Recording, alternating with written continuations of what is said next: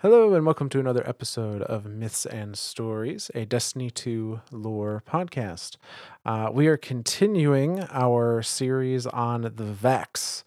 Uh, last time we left off with the um, escape question mark of Praedyth from the Vault of Glass with the assistance of some of the variants of Maya Sundaresh and uh, the Ishtar team from um, I think our first episode, first or second episode in this series. We talked about uh, the various simulated copies that were in the network. Um, so they assisted Praedyth with escaping, seemingly. We don't necessarily have confirmation, but it all points in that direction. Um, and then talked about the sundial and Osiris's uh, original creation of it to use Vex Tech and the Infinite Forest to time travel uh, across the various timelines of Mercury, uh, and um, with the intention of rescuing Saint 14, and uh, was unsuccessful in doing so. And then the Red Legion found his uh, project and tried to use it to go back and win the war. Uh, so there was a lot of theory craft and a lot of uh, lore exposition around Praedyth. Um, so we didn't get much further in the timeline outside of that. Um, It's it's funny you mentioned theory crafting with Praedyth because you and I also had discussions before this, and we came up with more theories with Praedyth.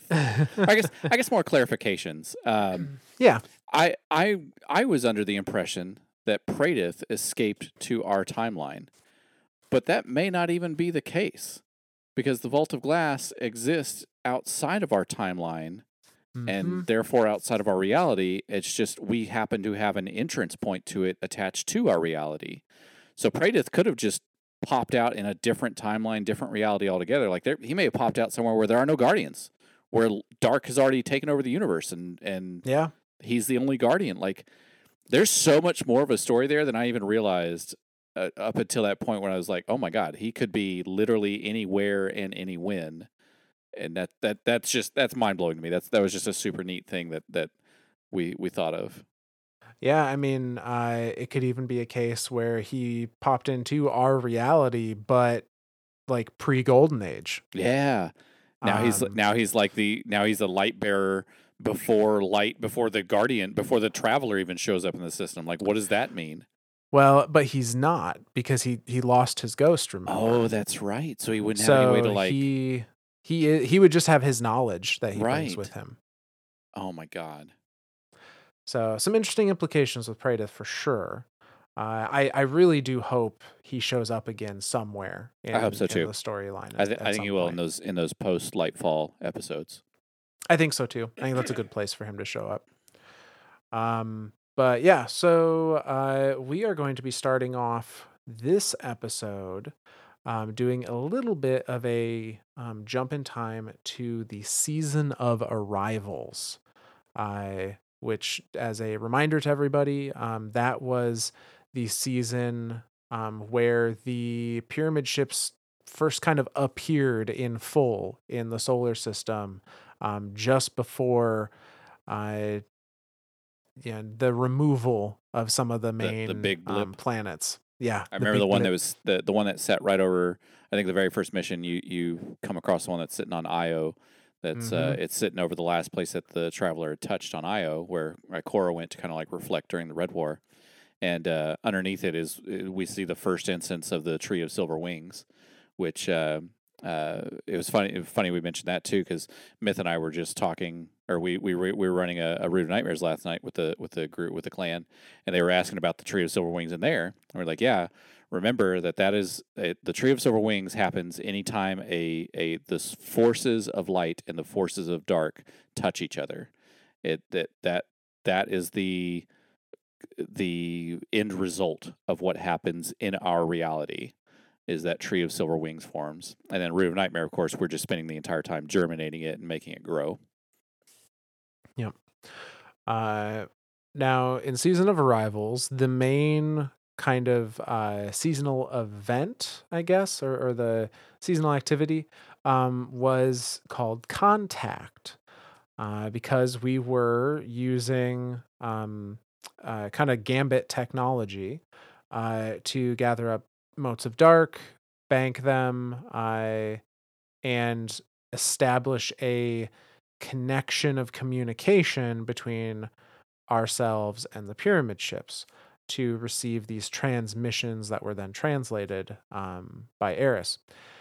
And we had a number of as as you did the uh, activity there was a number of enemy types that would appear say in some cases it was uh, um, like cabal uh, i think in other cases it was Eliksni um, trying to maybe maybe not trying to stop you per se but like they were just you know they were hostile and they were probably trying to gain our technology more than anything that we were Sure. using in the activity um, but one of the races that tries to prevent you from communicating is the Vex.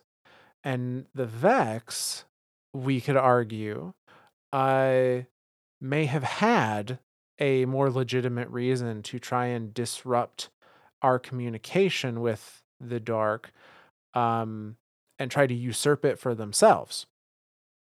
So, because the, the Vex have had they they have made contact with darkness before at the garden I mean, they the and Black Heart.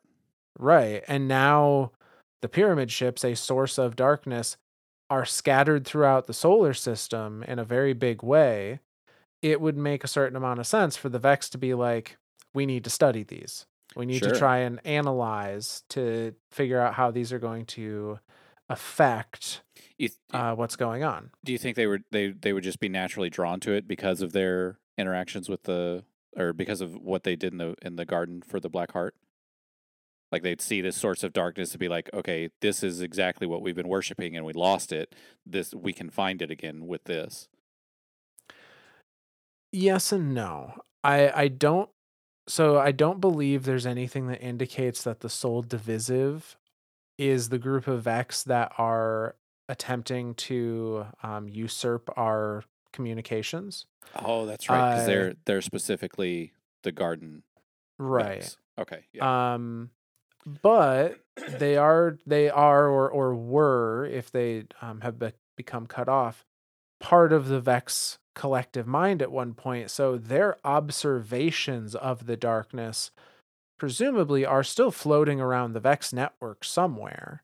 sure. Uh, and although the the Vex as a whole may not have adopted this uh, worship um, kind of idea that the Sol Divisive did, the information that was gained about the heart and about darkness uh, in general should still be available to them. So Sure. uh, that may have been enough for them to be like, you know, this darkness thing that we heard about seems an awful lot like the power radiating off those giant pyramids.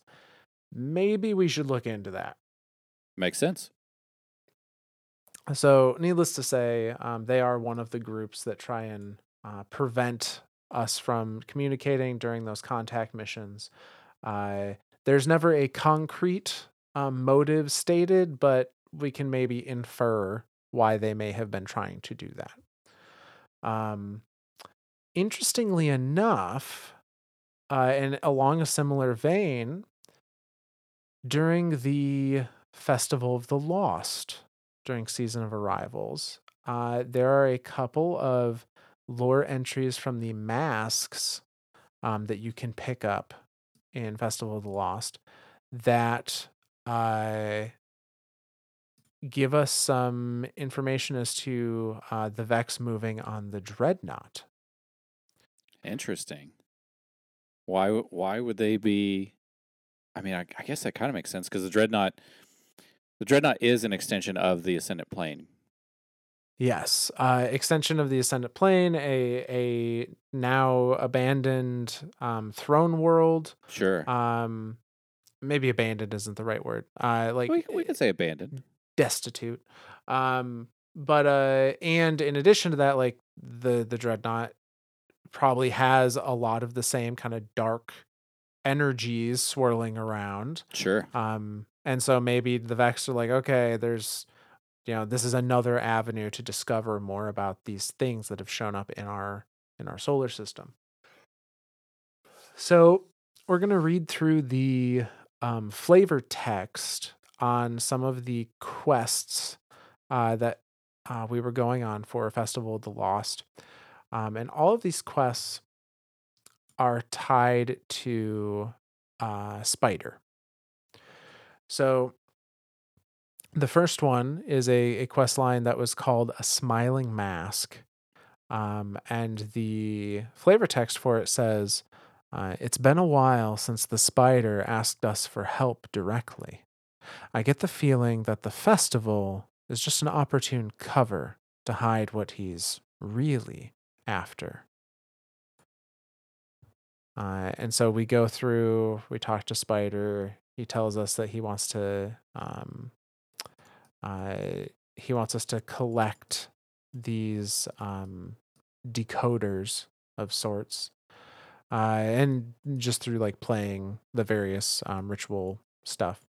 Uh, and then the next quest line is a cunning mask, um, in which the di- the flavor text reads, "I knew it. We're running Spider's errands again." And wait a minute, did he say a salvage operation in the rings of Saturn? You don't think. Dot dot dot. Oh, I do think. Uh, and then we use this decoder of his to unlock a cache of uh, supplies in the haunted forest during Festival of the Lost. Um, and uh, this one is titled A Masked Treasure. Uh, and the flavor text for it says this Something about this feels off. What would the Vex want with fallen salvage? Why bring it into one of their simulations? I have a very bad feeling about this. So we're Is in this- the Is haunted this forest. the season where we got that ascendant lens? Ascendant lens. You remember that item that we got in game? Um, I swear I- it was. Maybe Yeah, it was this what- quest line, but it was just like a mundane thing. Like nobody could figure out what it was. Yes, this is this the exactly. quest line that leads to that? Holy shit! I'm starting Yeah. to understand like what the implications of that could be. Okay, keep going, keep going. I'm I'm following. I, I had a thought there, and I had to get that thought out there before it before it left me with my little squirrel brain. But I think this is the quest line that leads to us getting that ascendant lens. uh, yes, this is. This is the quest line that leads to that. Okay. Um, Not to be the guy that reads the last chapter and then says, "Okay, I'll buy the book now."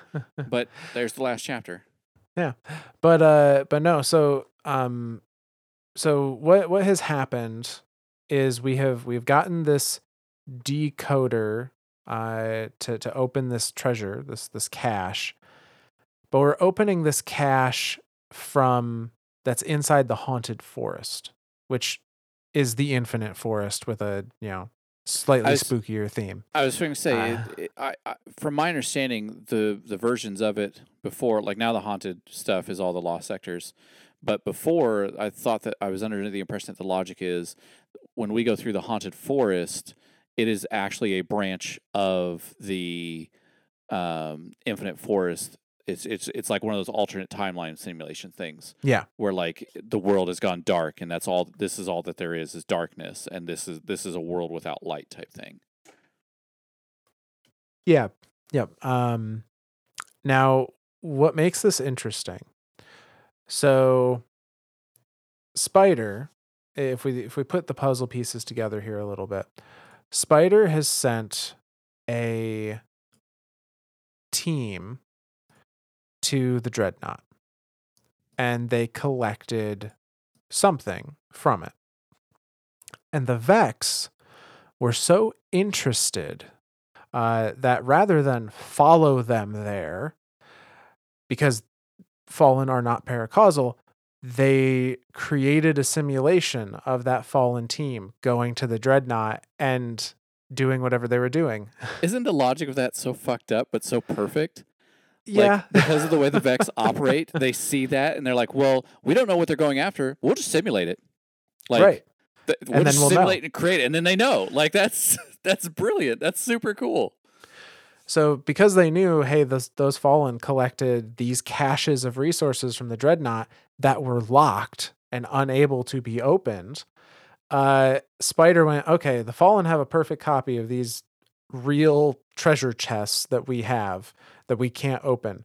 So I'm gonna send the Guardian in to the simulated version to figure out how to open the simulated treasure chest because that will tell me how to we open can the reverse real one. engineer it. Okay. All right, Spider. All right, you son of a bitch. I see you. I s- merchandising son of a bitch. I see you. yeah.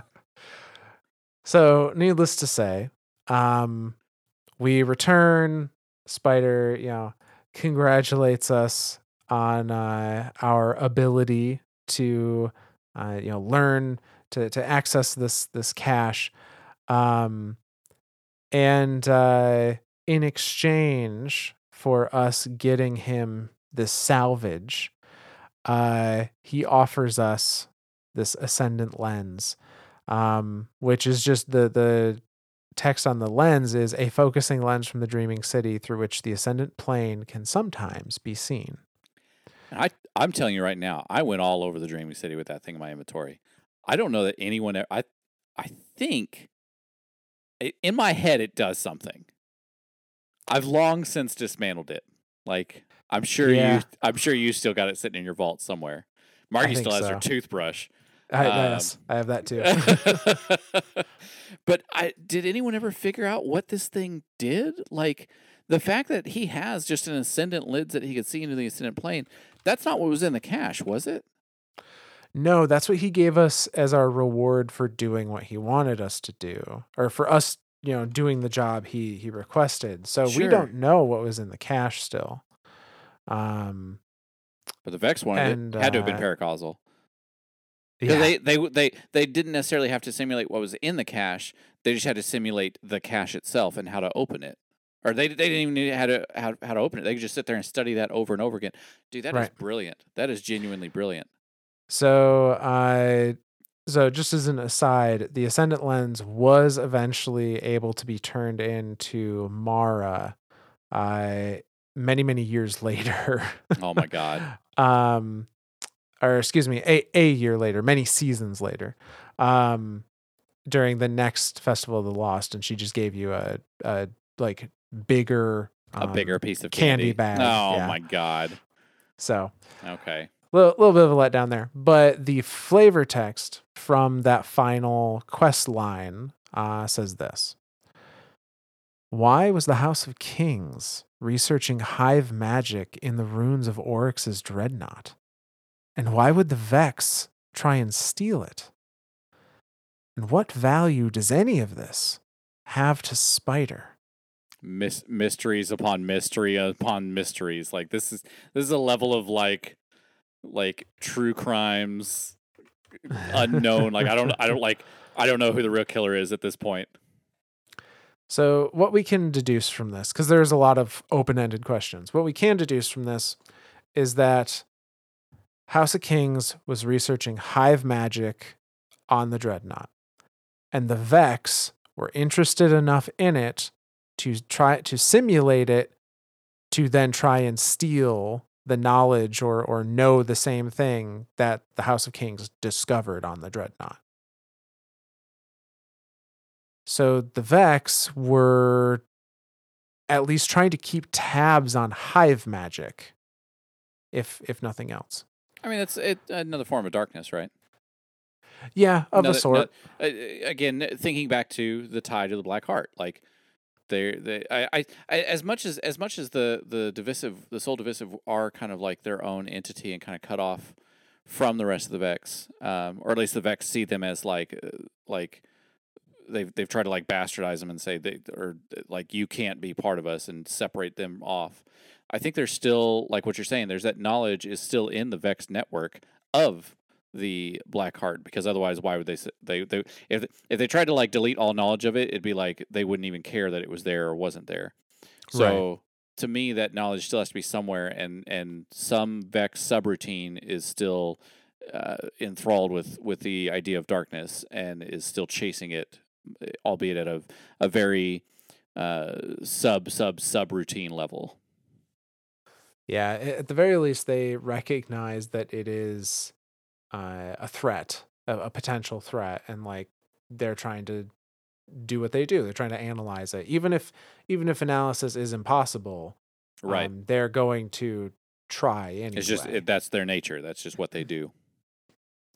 So, uh, with that wonderfully terrifying little grain of knowledge, uh, we skip into Beyond Light, um, which honestly was not very Vex heavy in things that were going on. Sure. Um, the big thing that was involving the Vex, although it was kind of tangentially, um, was the strike on Europa. the Uh, reopening of the portal. Yep. So, um, during you you do this, you can do it in the strike playlist now, but uh, it was also part of the campaign at the at the time Beyond Light came out. Um, Eramis during the campaign, Eramis reestablishes the portal that connects 2082 Volantis uh, to Europa. Um, and I'm not going to go over what 2082 Volantis is in detail. We talk about it a little bit in the series. We talk about it a lot in the Clovis Bray series specifically. Um, so you can check those out for for more in-depth info. But it is a a Vex world essentially.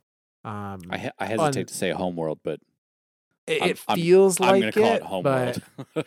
yeah, it, it feels like the closest thing we've gotten to a Vex homeworld anyway. Sure.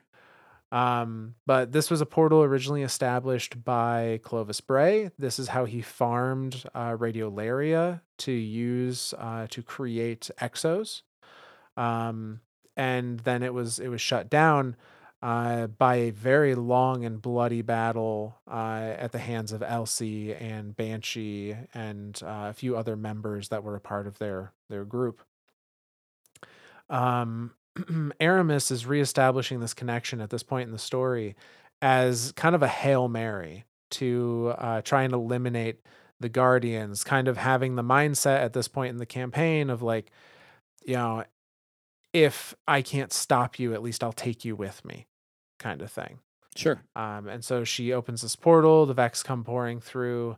Um, our guardian, with uh, the help of Elsie Bray, is successful in fighting the the Vex back, uh, but not before Eramis is able to harvest all of the radiolaria that pooled in that room um, as part of opening that portal. And uh, I thought this was kind of interesting apparently there is a voice line from the original campaign uh, for that mission of the campaign that seems to um, point to that radiolaria being drained uh, in order for it to then be shipped over to the Deepstone Crypt and convert Atrax into an exo. Oh, okay. So that's that's why Atrax is what Atrax is. Yeah, that's that's where all the. The radiolaria came from was from that uh, that mission or or strike. I mean that makes sense because like if if they just had it in the Deepstone Crypt, like they wouldn't have a need to open the portal anyway. Right. Like I, I know I the opening of the portal is kind of like that two part thing. Like one, release Vex into the into the wild, and now the Guardians have to deal with something else while Eramis can go do her secret secret squirrel stuff. Um, and then part two, I, I knew I knew it was draining somewhere. I didn't realize that Ar- Eramis was the one draining it specifically to cart it off to DSC, so then she could make Atrax in a, what Atrax is into it, the first, uh, presumably only. I don't know. Does Taniks count? Taniks kind of counts. No. Uh, he half counts, right?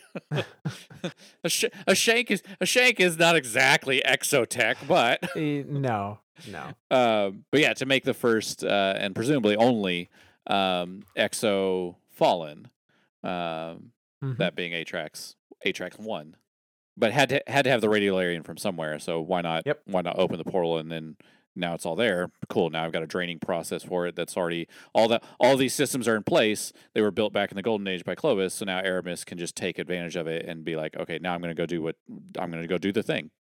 Mm-hmm. Um, Now those two minds that were in there as part of that strike, are they important minds? Are they or they just happen to like come through and be like, "Oh god, this is a big thing, deal with it." yeah, as far as I could tell, they did not appear to be important in any meaningful way to the the larger goings on. Like they weren't in charge of any Um, type sub subroutines or anything like that. Doesn't They weren't seem soul like it. divisive level minds.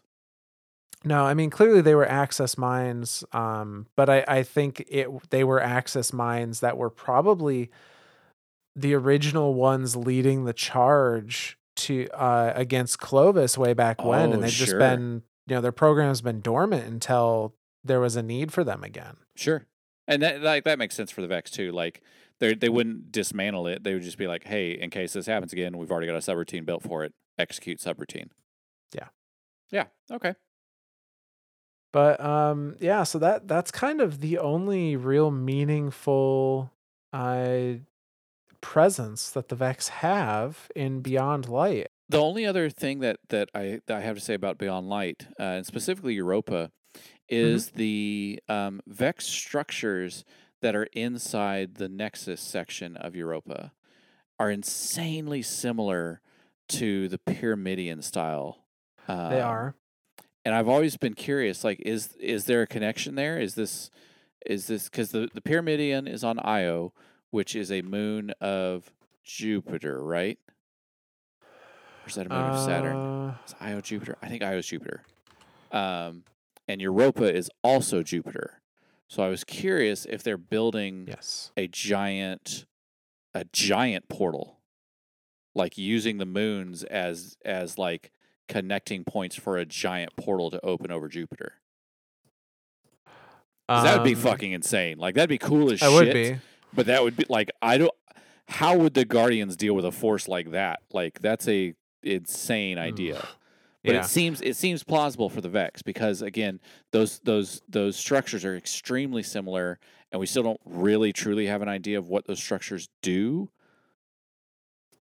Right. Um. So just to confirm for you, yes, Jupiter, you were correct. Yeah, Uh, yeah. I. I there's there's a lot of environmental storytelling that we can speculate on. sure. As far as I am aware, there's nothing written Nothing to tell hard. us Okay. like what why they're there, what they do. Um, It just it just I've always found it super interesting that that and Io's uh, um, Vex structures were so similar. It it is a really interesting uh comparison. I and I mean I guess to a point like all Vex structures Sure. follow the same. Sure. It's like know- all darkness stuff is the same. All hive stuff is the same. Yeah. No. I. I- yeah. yeah. So there- there's probably a certain degree of that going on. Uh, but that's not to say that uh that you know maybe that was another entrance to the Vault of Glass at some point. Sure. Uh, maybe that was another entrance to the Pyramidion at some point. If you know the Pyramidion trying to be the kind of the next Vault of Glass, uh, you know maybe they did at one point have multiple entries, uh, or it could just be that the Vex that survived the original closing of the the portal and and the fight to get there uh, have just been chilling on Europa, slowly turning it into a machine planet because that's what they do. Right. Um, Well, I guess that's the thing too. Is is could have Europa could Europa have been like a backup plan because the IO was taken, and IO's IO's now uh, presumably permanently taken.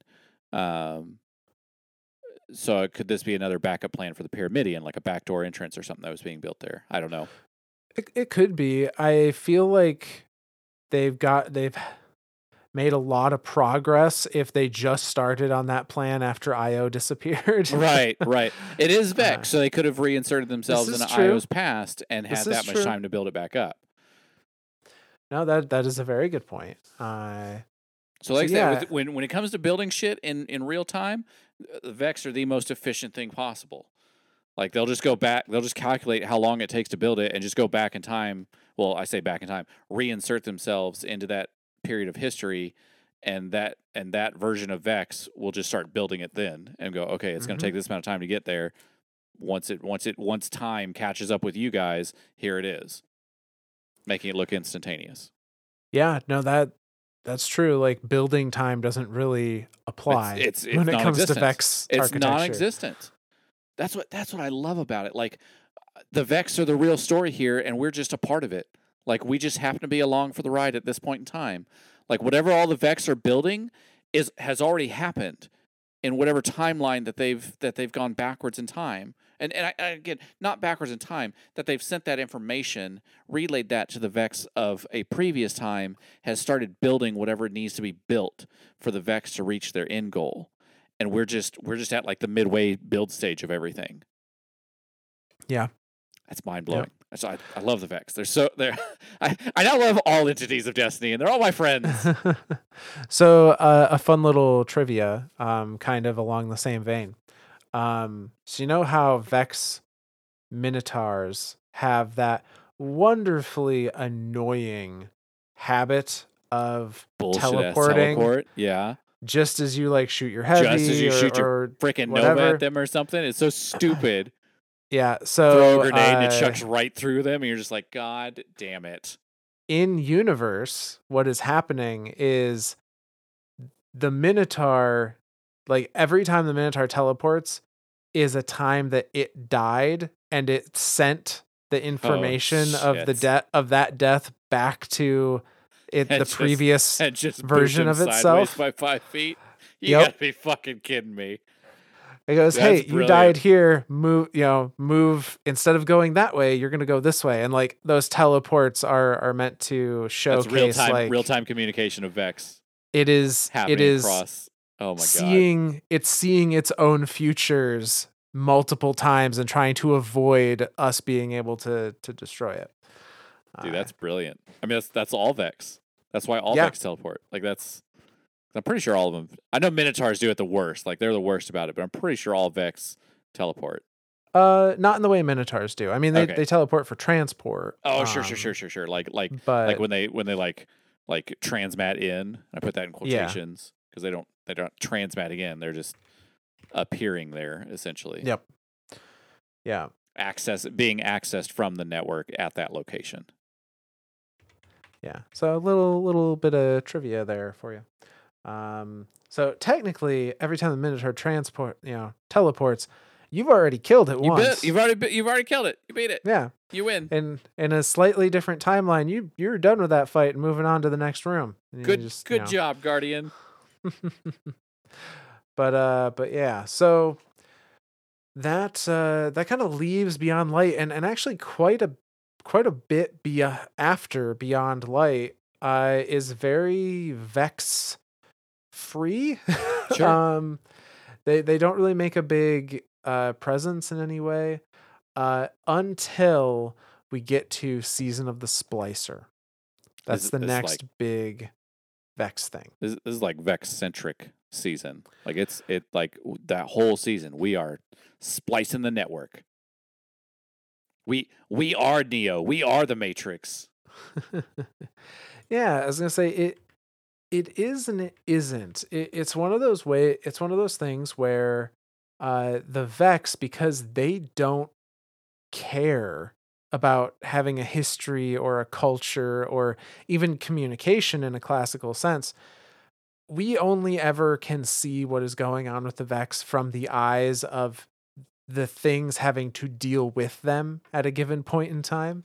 Uh, and so season season of the Splicer was is kind of this odd uh, crossroads of like, yes, it's very Vex centric, but a lot of the stories being told during season of the Splicer, as far as like the um, lore books and um, the the lore cards on the equipment and those kinds of things, most of those stories are centered around the what's happening in the city at the time, which is the endless night Yeah. and the moving in of the Eliksni to the Eliksni quarter in the last city.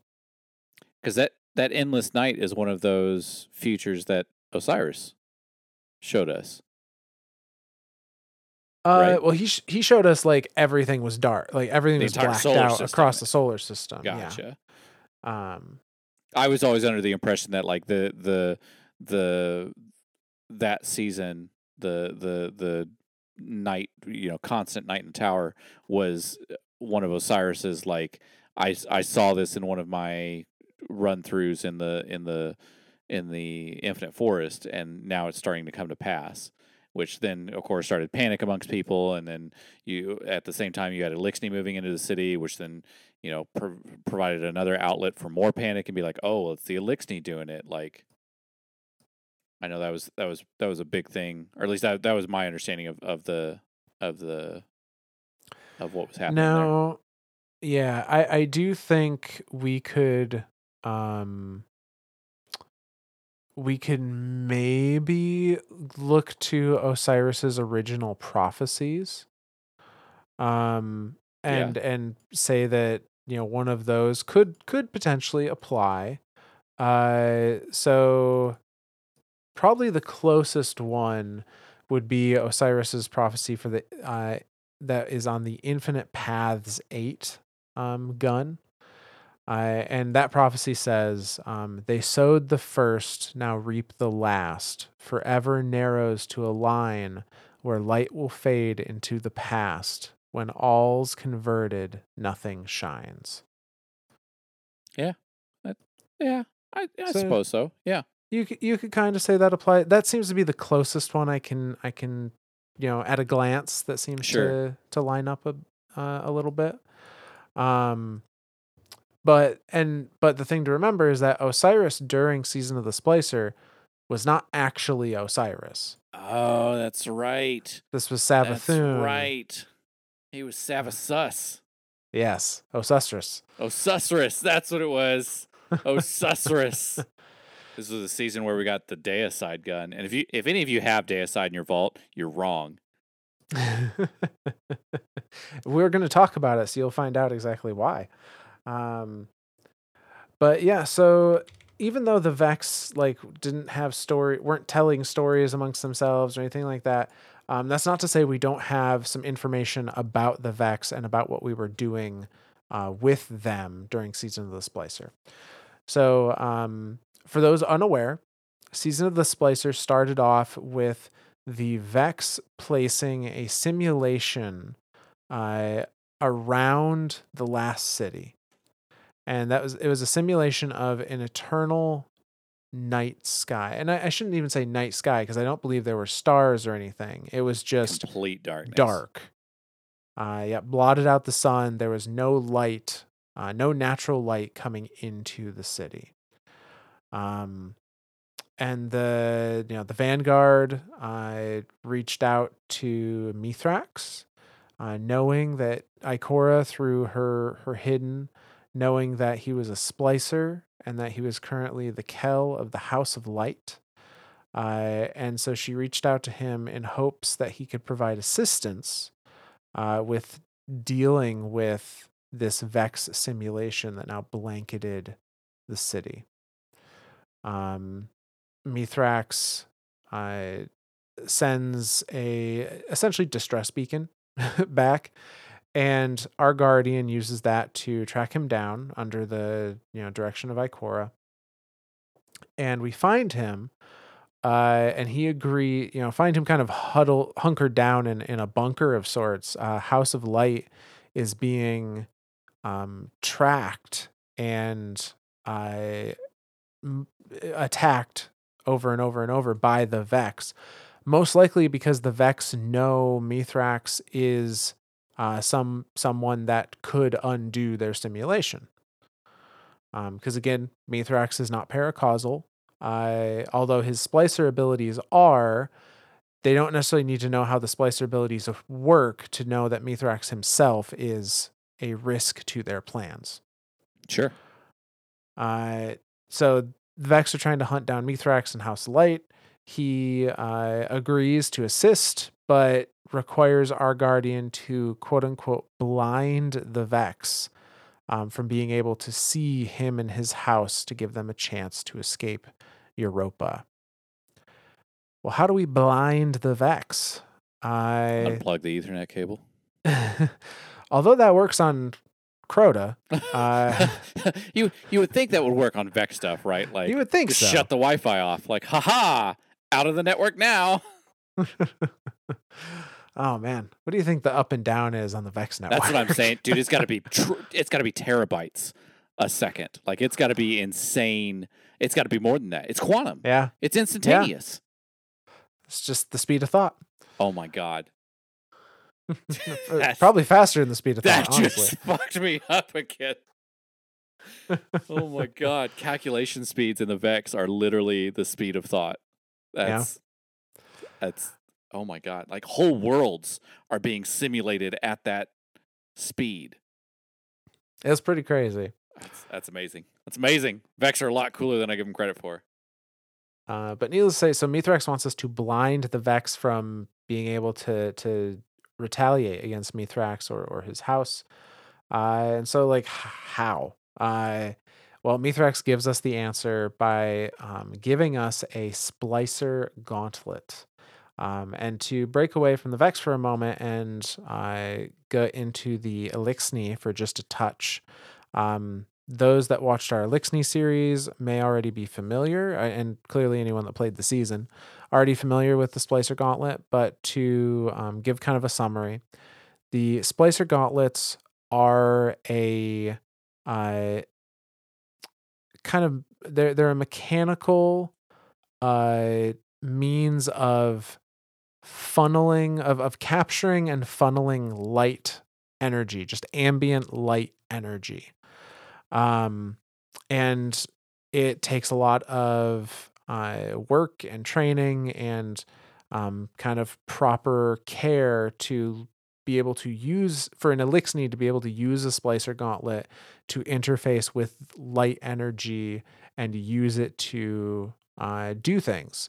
Um, those things can be as simple as, um, you know, programming a shank, or um, as complex as invading a hostile network.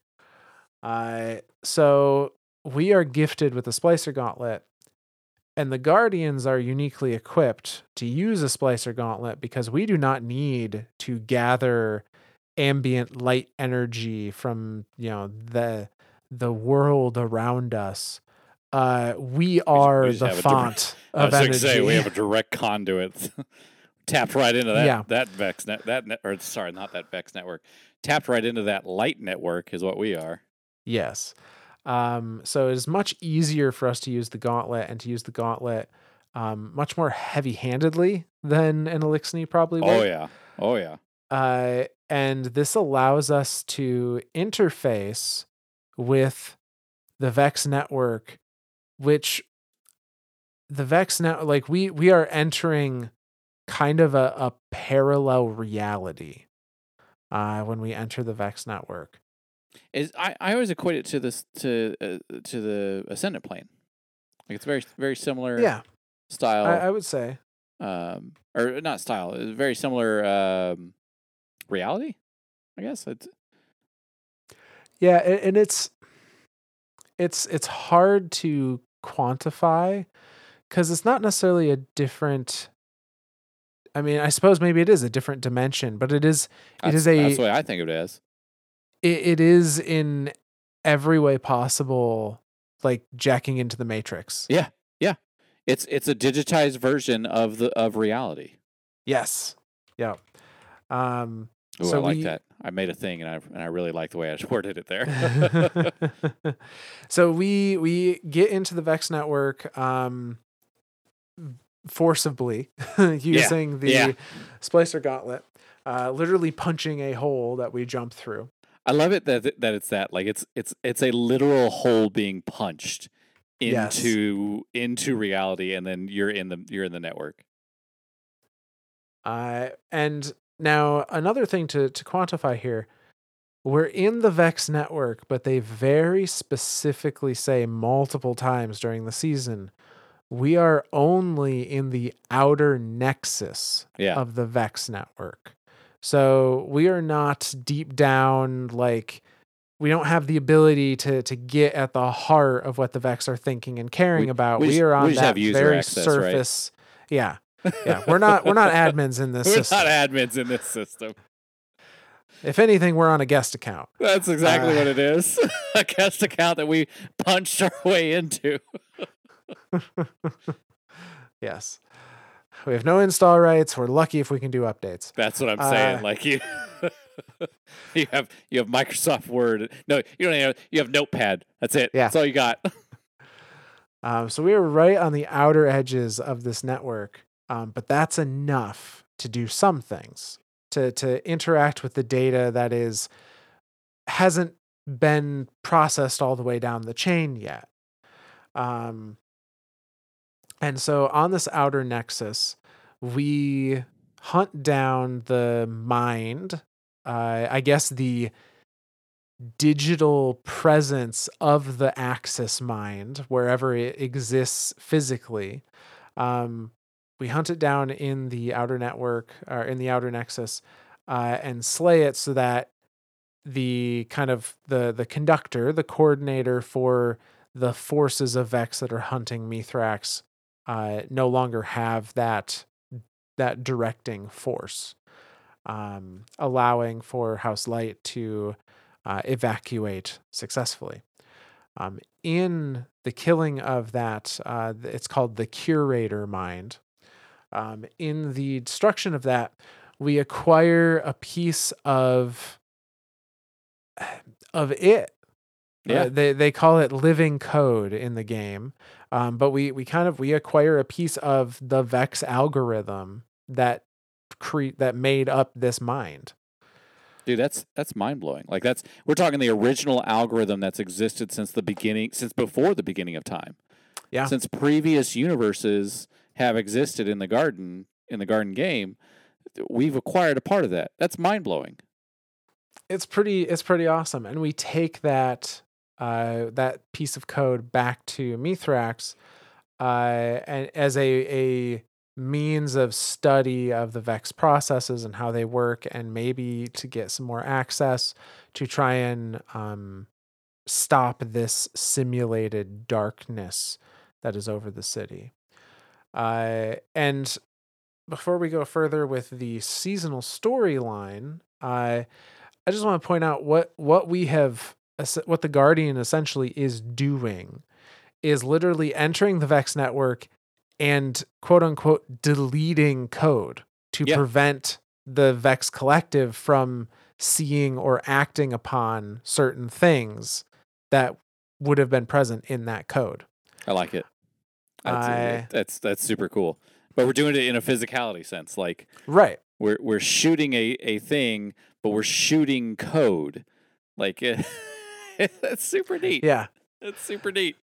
So we are the bugs in the system. I love we it. We are the bugs in the system. Uh, there are a couple of really interesting lore cards that lean into and show this happening. Um, so we're going to read through those. The first one comes to us from the uh, exotic sidearm Cryosthesia 77K. Um, and the lore card on that goes like this She crouched behind a sandstone boulder in the canyon basin and tried desperately to focus. She clasped her lower hands together and squeezed. The feeling of pressure grounded her, made it possible to ignore the blood that flowed from the wound in her thorax. She could hear the Vex coming, closer, their metal feet screeching against stone. She raised her dominant hand, and the thin spindles of her splicer gauntlet clacked into place and began to spin. She envisioned the light surrounding, and then she winced as weapons fire impacted the boulder at her back, turned as it split apart, and for a moment, through the hot blowing sand and choking dust, she faced down an army. She closed her eyes. She saw the Vex targeting field sweep over her, flashing crimson and white. She shifted it with a wave of her hand, and a hundred shots flew wide. She felt dozens of Vex shaped gaps appear in the air behind her and consolidated them. And the Vex materialized in the same location, and the fused metal mass fell heavily to the ground. She looked over the gleaming field of enemies. The light provides, she thought, and the next volley of Vex fire curved around her. The gauntlet on her wrist thrummed as a small portal opened in the air in front of her. She reached inside, felt the familiar shape of a short term cortical conflux cube, and visualized crushing it in her hand. A flash of light played over the red eye pieces of the Vex, and they marched forward in lockstep, searching for a target they could no longer see. She stepped to the side as they passed her, and as the last Minotaur stomped out of the canyon, she reached again into the portal. She willed their knowledge of Mithrax to her fingertips. She uh, saw an image of his skiff, fl- flying low over the ice, framed in the minds of the Europan Vex. She pictured their awareness as a glass plane and envisioned it cracking, splintering into fragments of. And inside the portal, dark threads wrapped around her wrist. She visualized them snapping as she struggled to withdraw her hand, but they stuck like pitch. She saw them crumbling under harsh light, but the dust wet itself with her blood and dried around her hand. She saw the light, but all she felt was the cold, dark freezing around her, holding her fast. And in the distance, the Vex turned as one to face her once again. And that's the end of that lore card. Uh oh. Uh oh.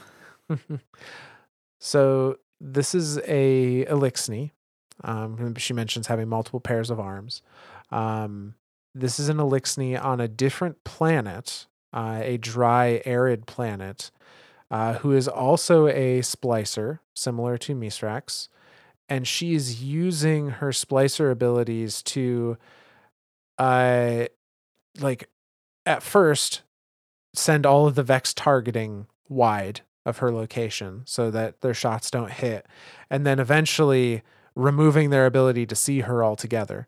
I, I like that visualization of that. Like she, it, it truly shows like what a, what a splicer is doing, um, in a in a visual sense of like she is she is imagining that information as a crystal and then crushes the crystal, which then shatters all the information about her. Therefore, the Vex don't even perceptualize her exactly. because they they have no more knowledge of her anymore. That's that's super neat. I like that. Yeah, it, it's really cool, and and it sounds like she's trying um to maybe find Mithrax via the Vex, in yeah. addition to also doing for him what she did for herself, at least temporarily. Just just delete the code uh, of him. Just say right. they have no knowledge of him now. They don't know who he is. They don't know he exists. They cannot see him. They have no reason to go after him. But something else I was gonna is ask, in the network. What the fuck reached out and grabbed her? So something with dark threads, uh, dark tendrils that's in the Vex network, uh, but is not, but is not affected by her manipulations of the network. I guess it, I guess it'd be Vex Thulu. we will see who it was, uh, and I'm guessing some people have have an idea already. I was saying this, uh, this whole time we've been describing this season. I remember a specific, very specific entity that we beat at the end of it. And, and again, I, I put beat in quotations. Yeah. So yeah. Um, but I'm being patient. So, I'm lear- I've learned my lesson, myth. Yep. But uh, so we have this one instance of another splicer um, using their splicer gauntlet, accessing the Vex network to remove kind of key um, data components.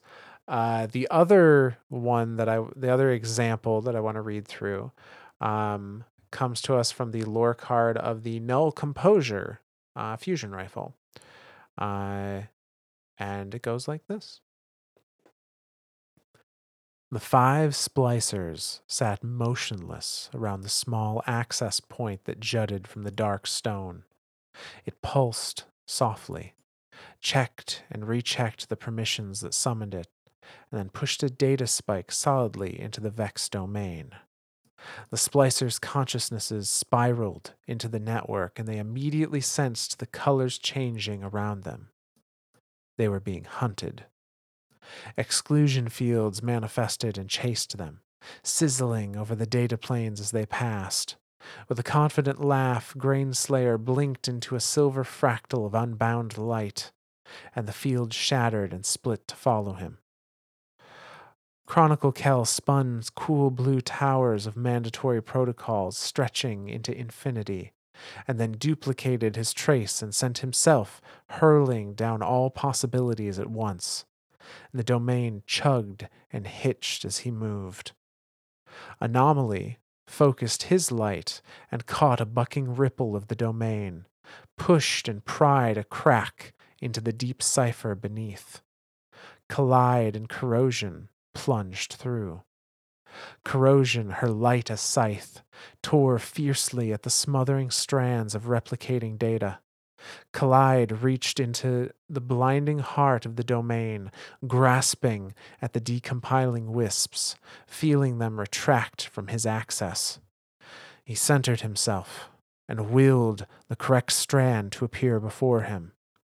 And it took all his strength and skill to bend it, to change a single one into a zero. And as he thought it, it happened. The access point dissipated, leaving the five splicers back in the dark stone room. They turned to collide, and when he nodded, they all collapsed into joyful, relieved laughter. They had succeeded. They had erased the Vex's knowledge of Mithrax's daughter, Eido.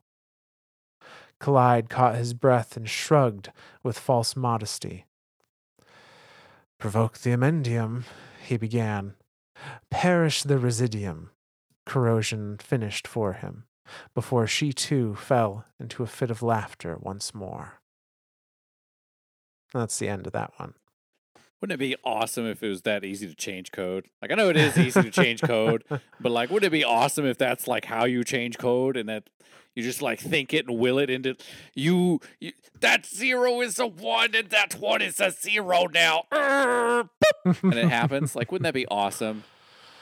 Uh, Dude, I love I love I love this lore. Like ah ah yay. So I do want to point out another fun Easter egg with this lore card. Um, this is hundred and ten percent a reference to the 1995 movie titled Hackers. Yes. Yes.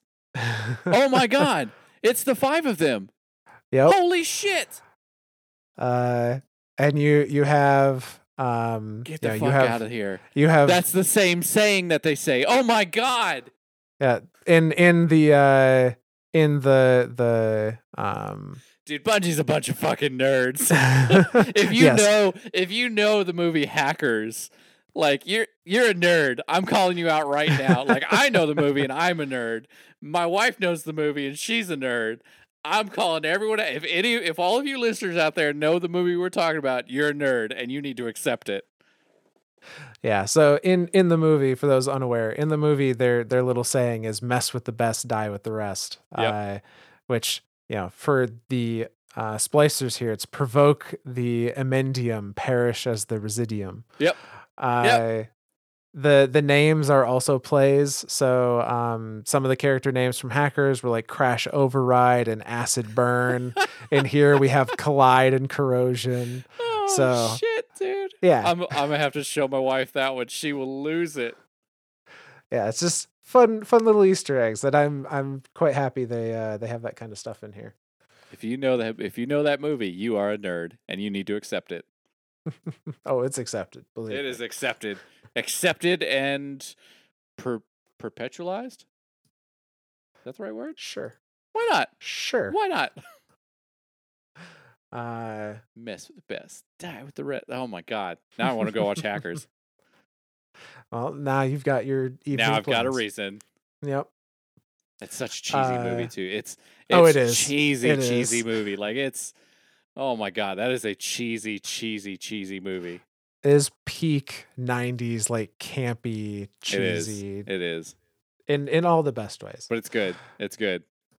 Uh, but enough about that. Back to back to Vex. Sorry, I, Um, you, you can't tangent me, and then you just can't dangle your keys in front of me, dangly, dangly, dangly, dangly, and I go, oh look, squirrels. Yeah. So, uh, so no. So th- this is showing like splicers, even non-guardian splicers, in the case of the at least the Eliksni, um, they they can also just reach into the Vex network and alter it and delete things and change things. Um, That's- that's in big, very meaningful ways. That's that's a big deal for the Vex network because again, you're talking the entirety of the, all the Vex that have ever existed and ever will exist, all have that knowledge. That's a shit ton of knowledge to try to gather into a single point and and remove it. Yeah, and it's important to note that the the splicer gauntlets, even when they're not wielded by a guardian, they are powered by light. They are Yeah. powered by paracausal energy. I think that's the only reason that they could. Yeah. Yes. Yeah, I think that is the only reason why they are able to do that, and why the a also why the Vex can't stop them from Yeah. doing it, is 'Cause that- because it's paracausal. Because otherwise, they would just resimulate it and just reinsert the data. Like it'd be a it'd be a constant battle, nonstop. But for the Yeah. splicers, it's just a one and done type deal. Like now, what's interesting here is that they delete the information. I I was under the impression that they were deleting information of Mithrax here, but they specifically d- delete the information about Eido. Yes, uh, the first lore reading was deleted or was looking for information about Mithrax, and I think going to delete it but wasn't able to. But then got caught. Um, and in this one, they're specifically going after uh, information about Eido. and deleting it and and being successful, from my understanding. Yes, yes. So the Vex have no knowledge of Eido Apparently not. I mean, I suppose if they come across Eido again. after this Yeah. point, like she'll, you know, they'll know that she is a thing that exists, but they'll have to rebuild all their information about everything. her. oh my god! Wow. Yeah. That's that's pretty powerful. Like that's like so and and again, not to not to really harp on this like idea of how the Vex network works. That means that like every simulation they have of her doesn't exist. presumably because they they're not accounting for her Yeah. in their simulations because they don't know that she's any- a thing Any timeline where this has happened, any any uh, uh, anywhere where she has existed is just a blank spot. It's it's it's it's not even like corrupt data. It's just a null spot. There is nothing there. Dude, that's that's fuck, dude, dude. The implications of that is like huge. Like It if you could just delete someone from the Vex network as if they didn't exist, that's huge. yeah it's it's pretty it's it, you're kind of like doing to the vex it's kind of like reversing what the vex do It's in like vault of glass or Literally, you what know? they're doing to you in Vault of Glass, and you're like, "How's the taste of your own medicine?"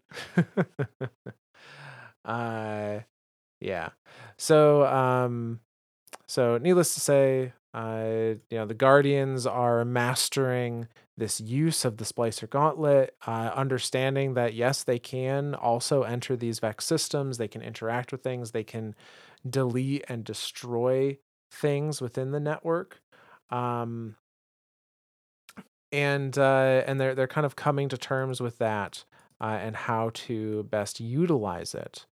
Uh, and for you know throughout the entirety of the season, which could you know weeks or months, um, the Guardians are continuing to infiltrate this outer nexus layer of the Vex network uh, and destroy the various oppressive and subjective Vex minds that they are finding there.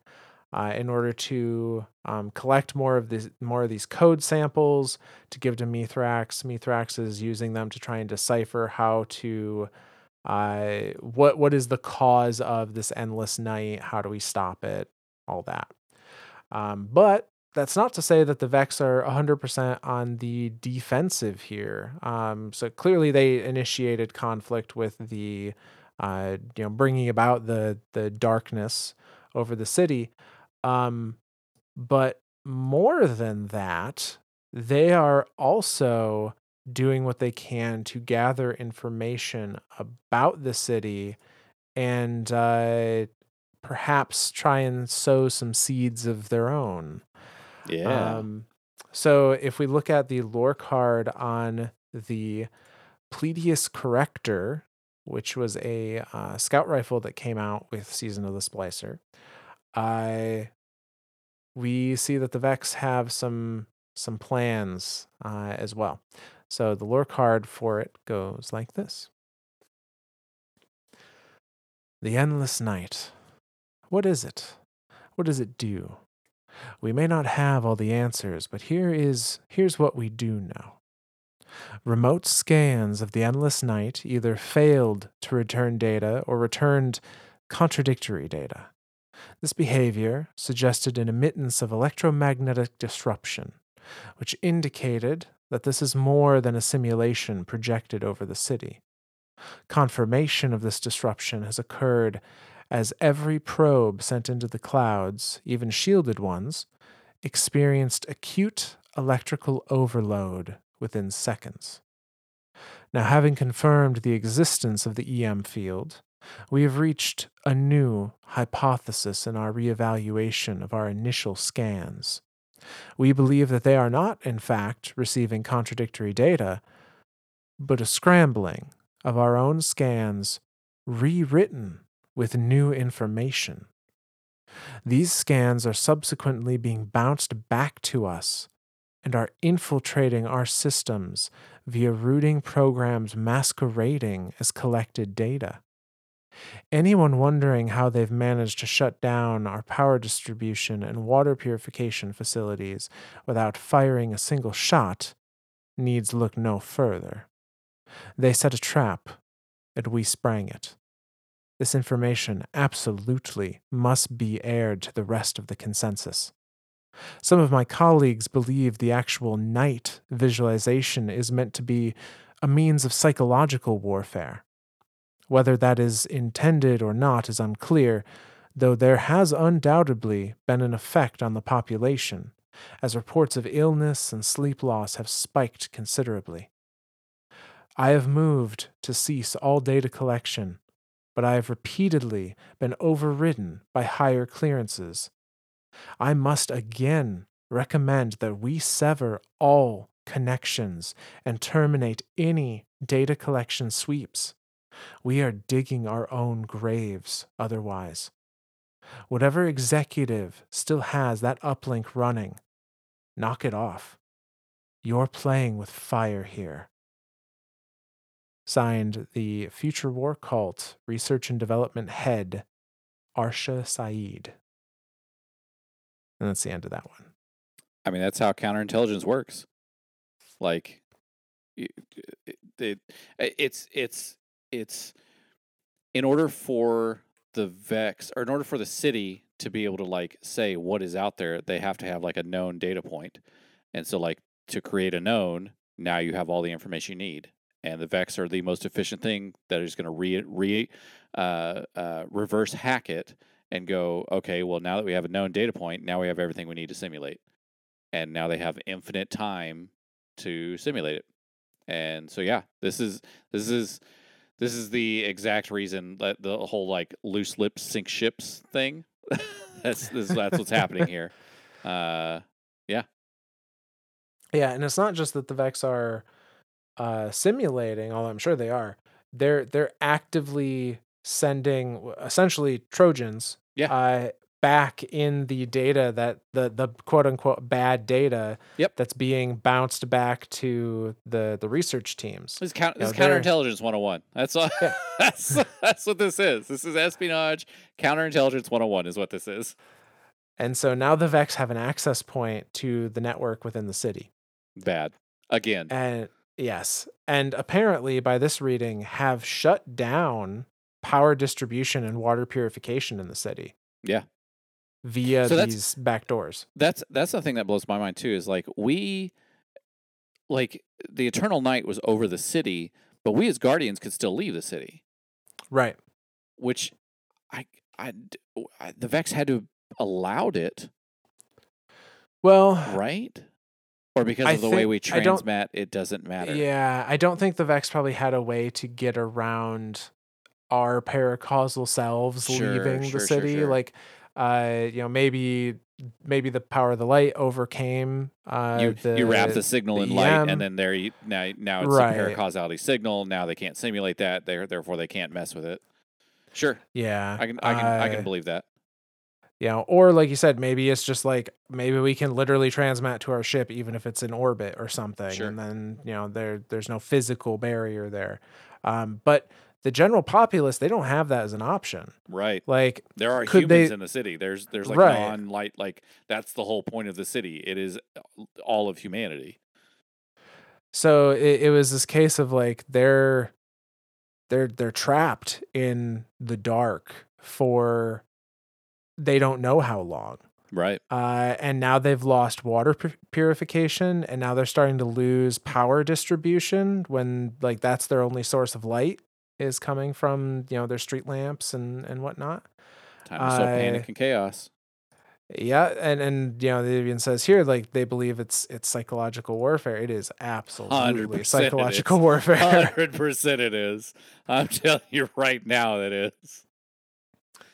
um and uh and we can we can even see uh some of the the effects of that psychological warfare happening in uh some of the the civilians.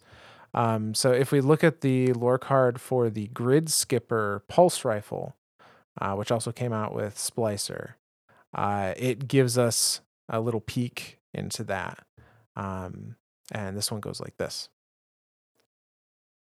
He heard something and snapped awake. There it was again, the skittering of clawed feet above him.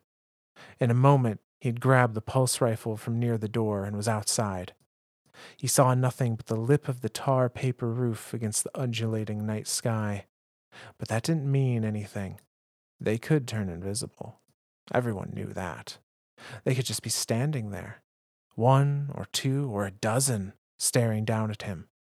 He looked for shimmering outlines, but his vision was filled by the swaying grid of dark purple night.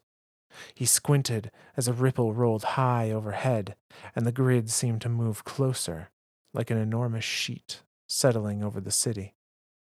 A wave of pressure pushed down, building in his sinuses. He pressed a hand to his eyes. A deep thrum filled his head, and he heard their claws on the walls around him their hissing laughter. He turned toward the street, weapon raised.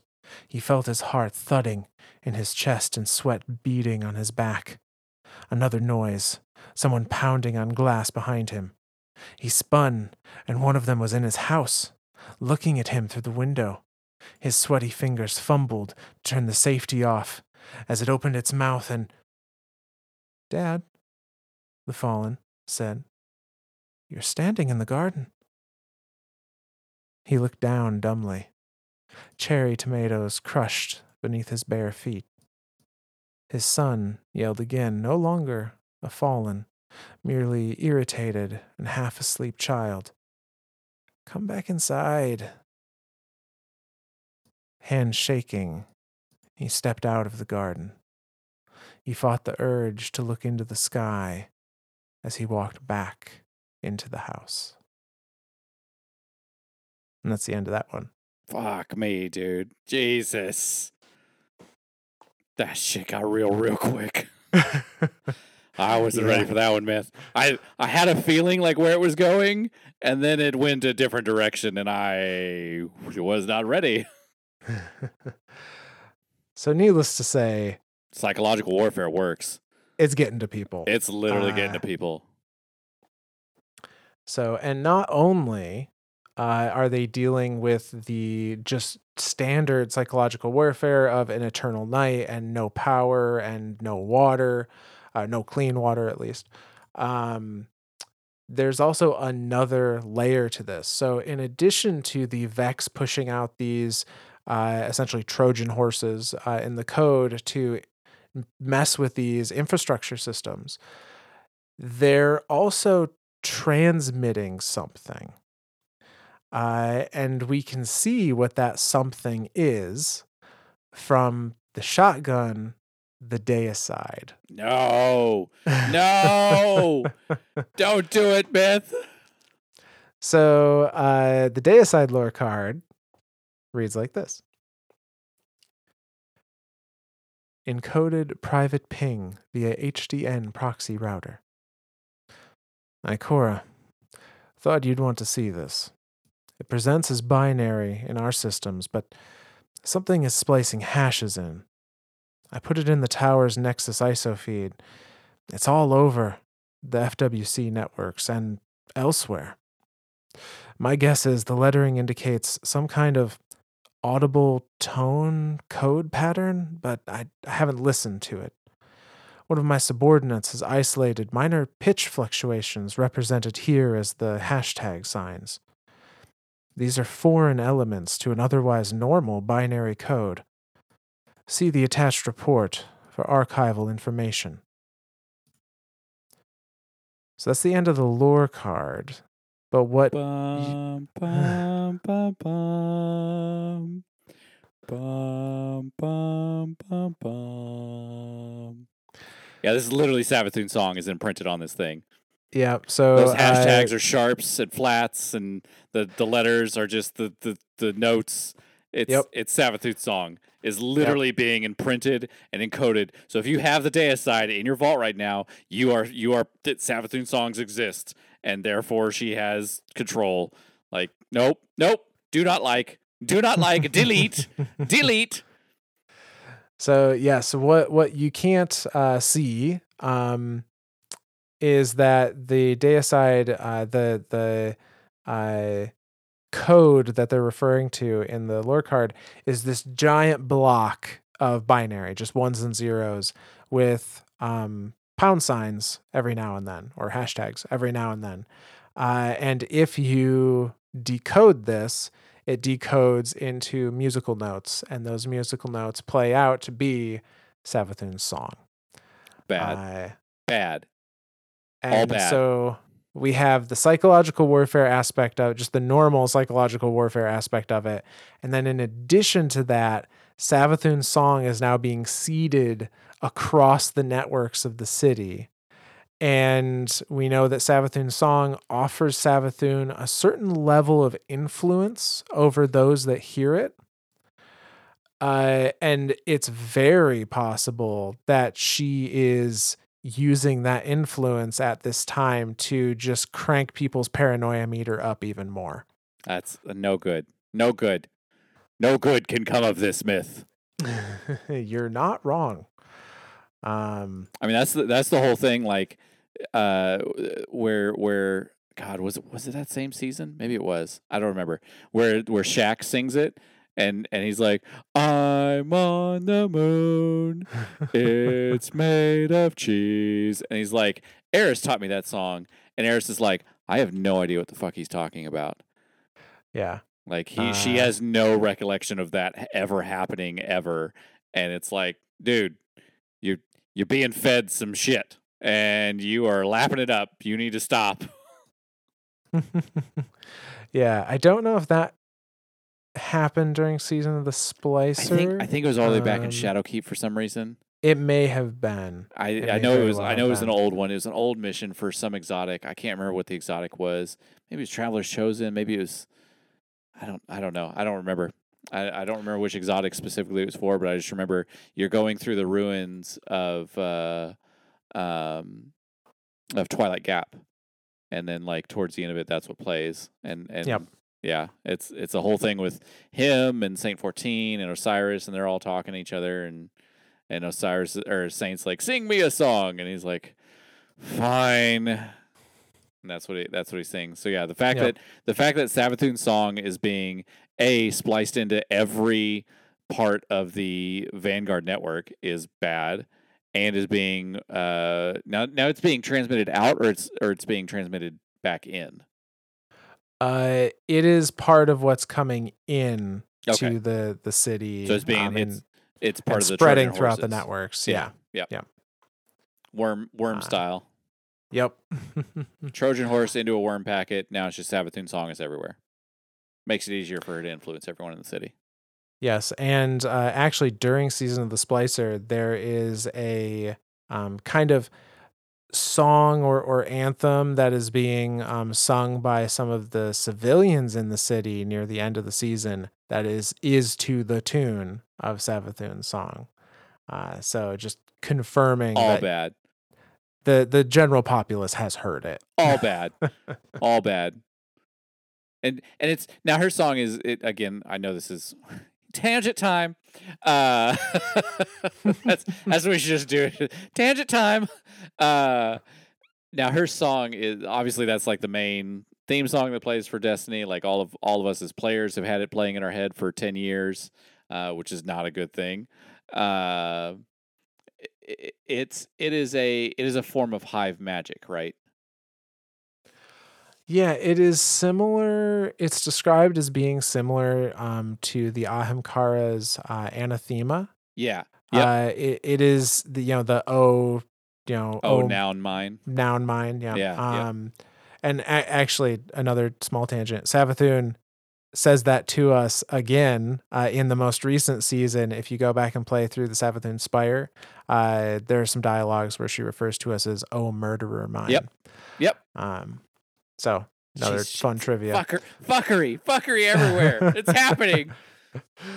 but uh but yeah so it, it is a form of anathema it is a form of like giving uh very subtle control over Like, like not quite Something. possession of something, but like able to exert some type of of influence.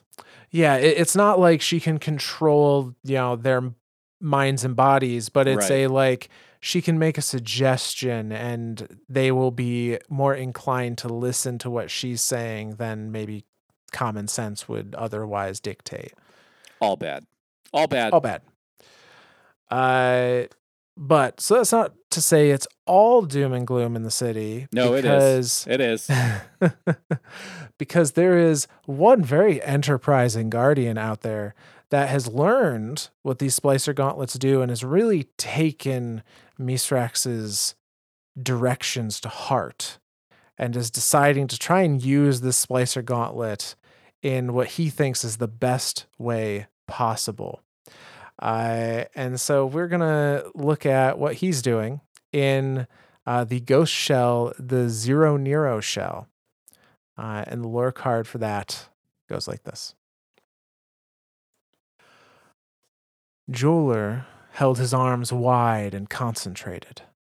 On the low table before him sat a pair of well worn boots. The blades of the splicer gauntlet on his wrist whirred softly. Basque, determined to ignore him, floated over to the window and began checking crucible scores. I picture the light around these old boots, Jeweler said solemnly. I picture you don't have to actually say it, Basque said, pulling his shell down over his eye in a decent approximation of a scowl. I picture the light bending, Julier said louder.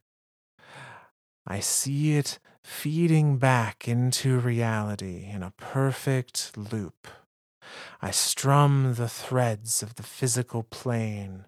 I bend the light. I reshape it in my mind. And he closed his eyes tightly and whispered, and geomag stabilizers. The gauntlet blades clattered limply to rest as he opened his eyes and looked at his boots and grunted. Basque hovered over his shoulder. You know, I could get you a second-hand pair from the market without much. Mithrax said, We shape the light with our will. Julier sighed as he adjusted the settings on his gauntlet. I just I just have to change one tiny value of reality from geomag stabilizers no to geomag stabilizers yes. Look, kid, I'm starting to think I didn't res all of your brains last time, Basque said. Look, right now, I'm visualizing you being quiet. Julier said as he held his arms wide. Again, I picture the light around these old boots. And that's the end of that lore card. Is is he the reason why we got it nerfed? was it was it working as intended and then somebody was like, "Hey, what if I directed the light into it and then when I sprint, I get my super back?" And then Bungie heard word of this and was like, "Wait a second. No. Cut that shit out." Uh, well, I think what's happening is he just has a pair of old dusty boots, and he's trying to turn, Trying them, to turn into them into geomag stabilizers Nope. using the Okay. splicer gauntlet. Okay. Nope, I got you. I got you. He's trying to will that perfect god roll into it too. I, I see what's going on here. Yeah. I see. Okay. I I couldn't tell if he was like if he's the reason that Geomags was did did what they did before and then now it's like, "Oh, well, nope, can't have that." This is why we can't have nice things because kids like to splice the network and break it. I do, I do, I do like the idea of just some dude sitting over these an old dusty pair of boots, and he's like, "Geomag stabilizers," and then like opens his eyes, and they're still old dusty boots, and he's like, "Visualize stabilizers." Nope, nope, still not there. Every time he Yep. opens, he's just waiting for it to just appear as a as a set of exotics, and he's like, "Yeah, exotics for everyone." Someone really didn't want to run Lost Sectors. Is all I not. He did not. all I'm seeing. I do I do miss Geomags, but I've I've I've grown accustomed to to Getaway Artist. I say grown accustomed. I I I don't I can't live life without Getaway Artist. Amplified on demand, it's just it's too good, man. It feels real good. It's pretty fun. I'm I'm personally a fan of Fallen Sunstar. I know it doesn't fit the fashion, but its effects are great. Oh, that one is that one is spicy. So, uh, not all doom and gloom in the city. There's one enterprising guardian trying to make exotics for himself. Uh, with I mean, the it, power it, of if the- he if he could do it, it'd, it'd be great. yeah, I, I feel like he has maybe missed a little bit of the lesson Mithrax was trying to teach, but uh, This- you know, I was gonna say this this felt slightly religious. Like there's like the the, the light provides and he's like okay so the light's going to make me a millionaire let's go i'm just going to will it into making me a millionaire like i feel like Yep. that's what's happening here is he's received the message and misinterpreted it into like a personal gain and it's like that's not how bit. this works a little bit, yeah. Uh, I I love I like his uh his his justification is like, look, it's like flipping a one to a zero. I Yeah. just need to change Geomag stabilizer no Yeah. to Geomag stabilizer yes. yeah it's it's that simple Yeah, again coding Uh, is this easy kids it's just a boolean. It's all Just he bull- needs to do. all coding is boolean. fuck off you get out of here you get out of here with that logic it's all bullying logic get out of here go home myth you're Uh, drunk So, needless to say, uh, throughout our Guardians, uh, many dives into the Vex network to get more and more of this living code, uh, and other enterprising Guardians at home. Uh, Mithrax is uh, eventually has gathered enough information to decode that the architect behind the endless night is none other than the taken Vex mind Quria blade transform. Get the fuck out of here. See, I knew that's where this was going. I remembered that specifically because, like, Mhm. my whole thought when we were fighting Quria was like, is this the real Quria? I mean, we don't necessarily have the answer to that question even now. That's what I'm Not- saying. Not definitively. And so, like, that's the other part of reason why. So, again, to kind of remind everyone, Quria was gifted to a taken Quria. Like, Oryx took Quria after after you know sowing chaos in in in the ascendant plane and in in daddy's in daddy's room. Uh, Yeah. uh, took it and then gifted it to Savathun and it was like, have fun. And then that's that was it. Like that was the last we heard of it. Like there's that Yep. whole like truth to power book and like is Quria the battery for the Dreaming City? That's a whole thing that we're gonna cover eventually. Um, but this is like the first time we've heard of it, but or heard of it since then. And so that's like the key thing is is this is Quria, a taken Quria under the control of Savathun. So that definitely gives us a reason as to why Savathun's song is being fed back into the city. Mm-hmm. Uh, this also explains those black tendrils that came Oh, yeah. out of the Vex network to Straight taken. Yep, to prevent that that Eliksni splicer from being able to finish the um, deletion of Mithrax's information is because Quria, you know, taken powers don't care about what you're trying to do with the Vex network. They're just gonna work. Yep. Uh, and so that yeah, that that splicer did not have a good time of it. I don't think Uh, they made it. I think yeah. they died. Yeah, I don't I don't think they did. I think they Uh, died, man. I think as soon as all those Vex turned and looked at her, like that was that was it. That was game that over. that yeah, that's you not got you, not you a got good you got caught be. with your hand in the cookie jar, and now it's trapped there for all eternity. Good luck. Yeah.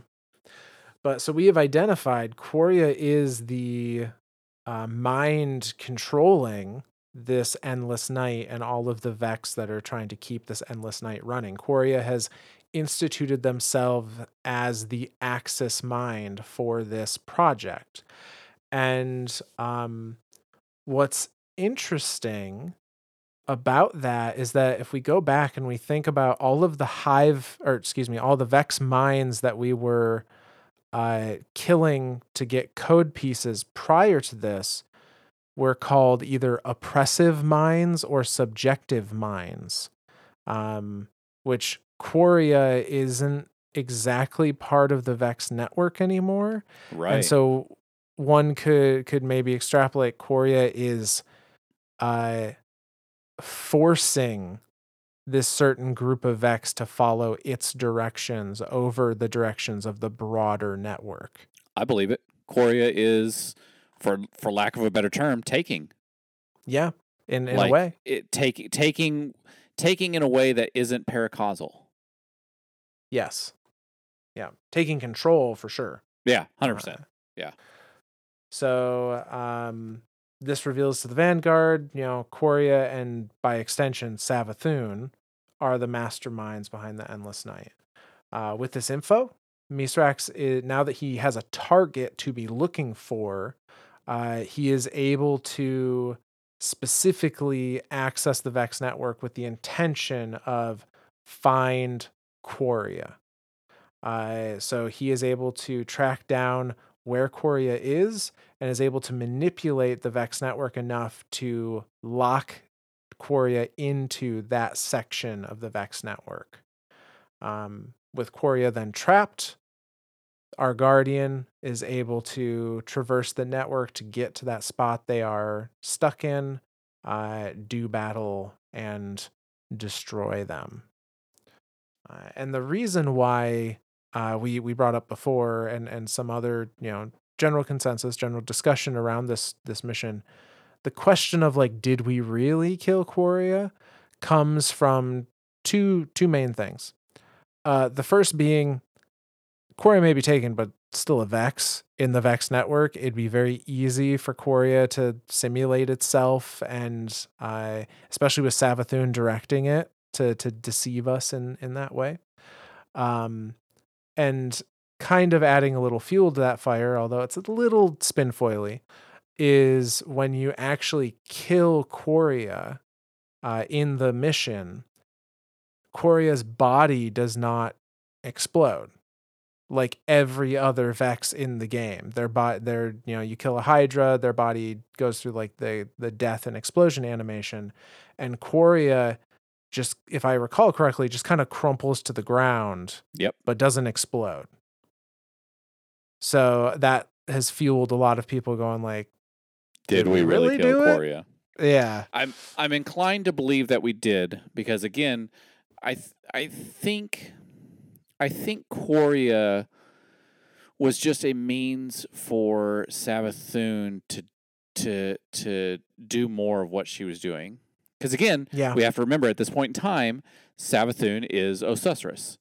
Like she's in the city. She's actively walking around the city like darkness pouring from her eyes at points in time and then like yeah, it's this is a whole thing that's going on. So all of this is in research. Again, we kind of have to think of of of uh, Savathun's bigger plan of being free of the worm gods, and then presumably eventually being free of the light. But one, you know, one one deity at a time. yeah, uh, and actually, it's it's interesting um, to to bring up that point. As soon as it was discovered, this is the season that as soon as it was discovered that Quria and therefore Savathun were the masterminds of this quote unquote attack on the city, uh, that is what prompted Ikora to give what who she believed to be Osiris complete and unfettered access to all of the Vanguard archives. Yep.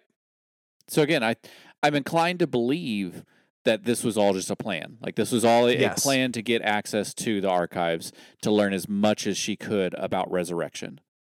Yeah, the, this was she created a situation that she had control over to present a threat big enough that she could be granted as Osiris granted access to the archives in the uh, with the excuse of let me research how to fight Savathun. Yep. Um when really it was Savathun researching literally anything else. Any anything she wanted to. Like we have we the the the the main premise of of what we think she was in there for was researching resurrection. That's that's kind of like Yeah. the main guys that she was under. Because again, she wanted to be free. She I I think from the beginning, um, she's always had that regret of of siding with the worms, um, albeit kind of forcibly. Like the the worms, I really feel like forced the the sisters' hands. Um, but i- it's it's to be free of that means the opposite, right? Like if she does end up doing the dedication, the devotion, the bravery, the self-sacrifice, now the light can choose her. Is the light a better option?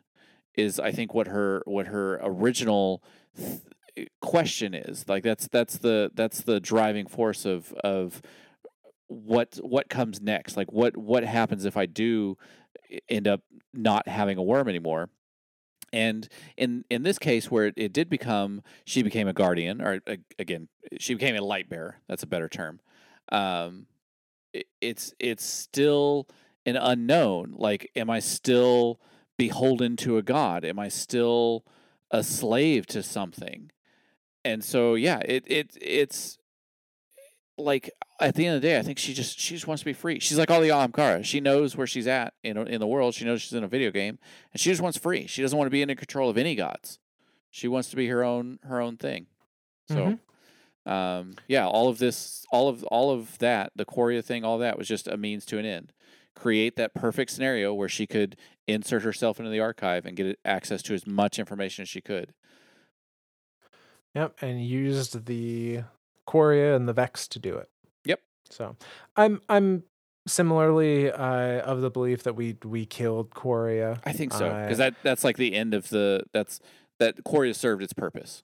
Yeah, and, and Quria has always kind of been a, um, I don't know if threat is the right word, but it's it's always kind of been a loose end uh, Sure. for Savathun, and you know I think this is a way of you know two birds with one stone. Like they can deal with Quria, I get you know it, it fits into my plans to get more information. Yep. You know, yeah. But uh, but needless to say, I after Quria is destroyed, the endless night does start to fade. Um, and it, it does eventually fade completely over the next like week or two.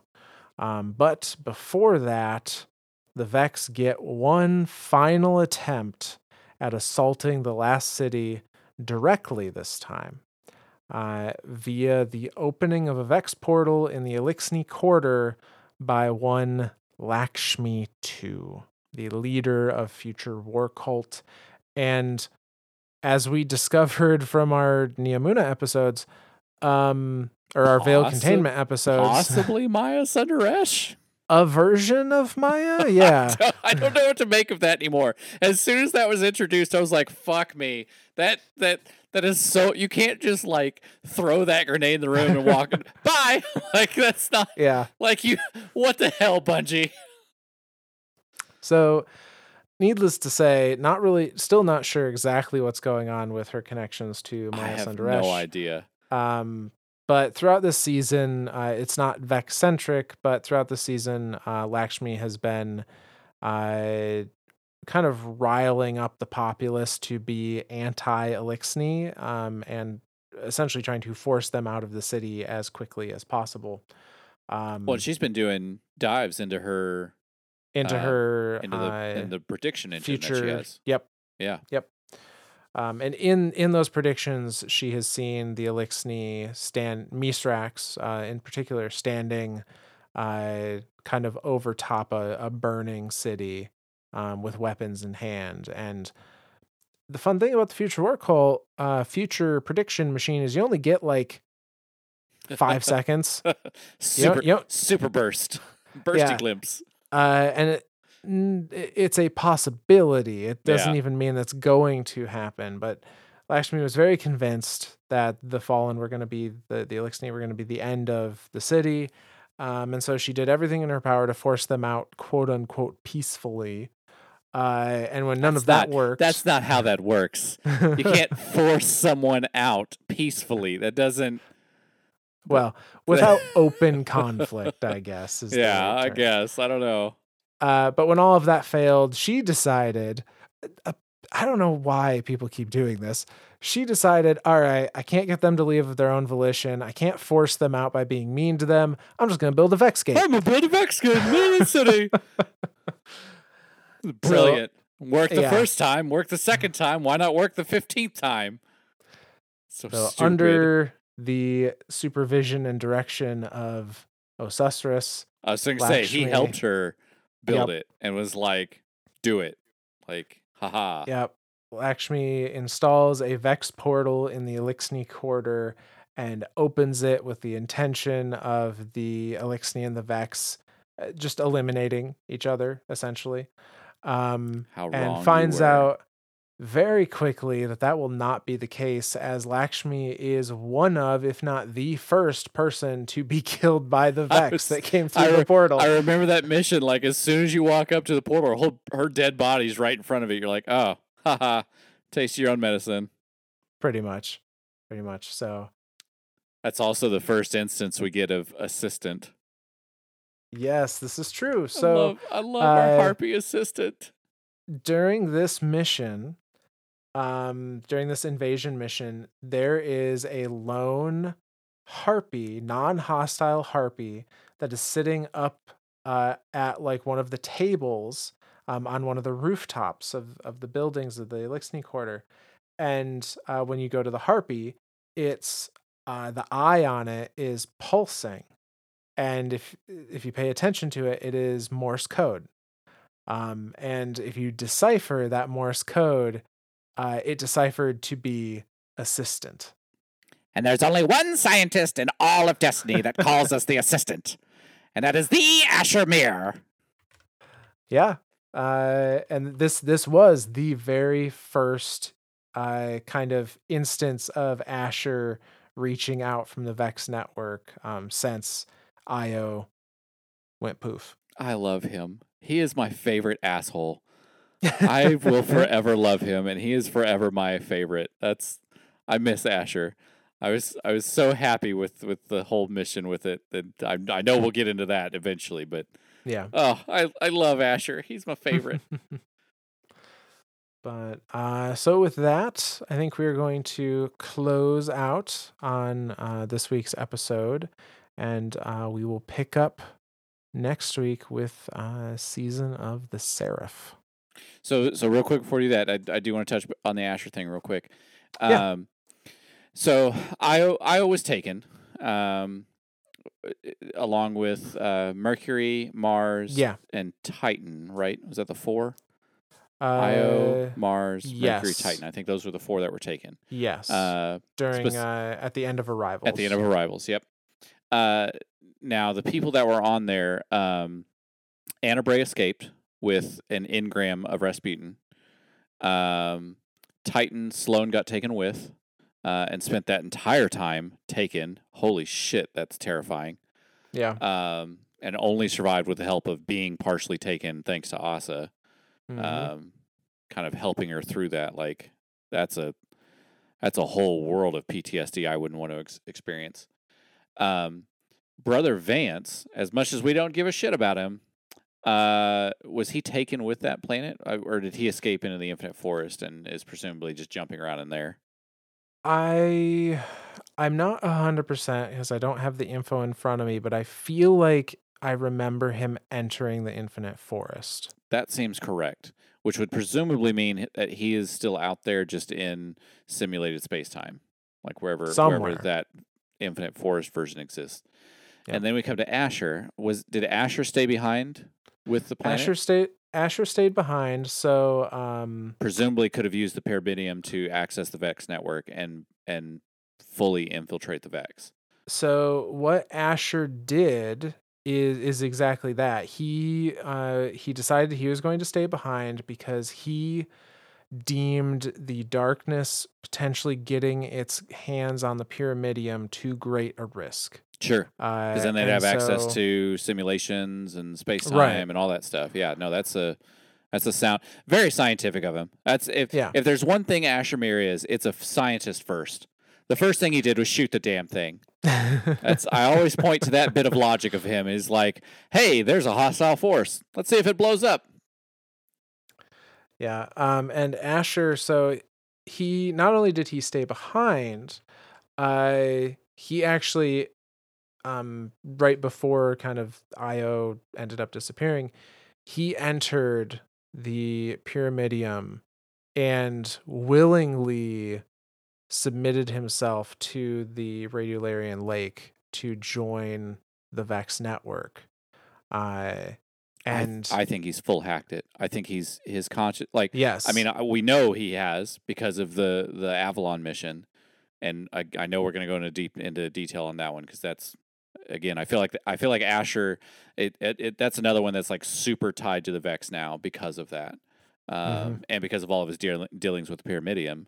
Um, so yeah, it's I I think he's his consciousness is he's he's he's in there yeah, no, or some for sure. form of his consciousness is in there, taking control and writing himself access codes, writing himself admin access everywhere he goes. I love it. I love it. He's just in there, just like I will write myself in as an admin here. Done.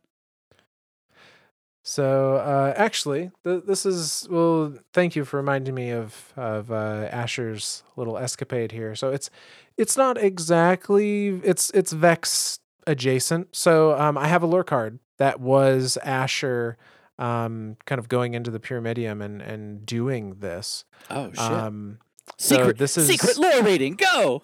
Yeah, so this is from the lore book um, Duress and Egress, uh, and it is a chapter titled Asher Conclusion. Um, and it goes like this As Asher Mir watched his assistant's ship tear into orbit for the last time, it occurred to him that he had not expressed how truly satisfactory he had found some of their work. He briefly entertained the thought of leaving a letter, but there were others more deserving of his thoughts. And if he worked in descending priority, he might never make it to his assistant, which would defeat the purpose of the exercise completely. Instead, he went to the Pyramidion. The Vex are not born, yet not created either. Desire to understand this conundrum brought Asher to Io. He reasoned that the pyramid, with its alien resources and unknowable power, had likely come for the same purpose. The dark ship sought to take the secrets of the Vex for itself. But Asher Mir had already staked his claim, and he was prepared to defend it. He soon stood at the gate of the Pyramidion. The Vex security responded as he knew they would, and he was prepared. He piled their broken corpses on the plates and continued inside. He destroyed the first hundred Vex that came for him, and then the second. A minotaur roared into being before him, and he crushed its radiolarian core in his metal fist. He climbed forward over their clawing limbs. He slipped in the cooling rue of their dead fluid. Asher swallowed a mouthful of blood and kept moving. He paused by a whirling gate and watched the aperiodic waves, then stepped through at the only possible moment. He walked steadily through laser grids that seemed to bend around him. He hung calmly in a gravitational turbulin as the ground beneath him flickered and shifted madly. And the Vex began to observe. The corridors of the Pyramidion were lined with glowing red eyes. The metal mannequins stood dumbly, twitching, shuddering as Asher passed by. A familiar area unfolded before him, a cubist sinkhole reeking with the flat base stench of slate mud and bleach. He looked where the sky should be and found another impossible shape, another fractal contradiction. Far above him, placid in its Penrose vortex, the vast Radiolarian lake lapped gently at metallic shores. The man reached up to the lake with his metal arm, and then he reached up with his flesh.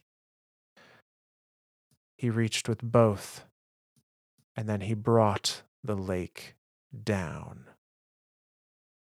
And that's the end of that card. I am the coming storm guardian. That's ah yes. Let's go. I love Asher Mir.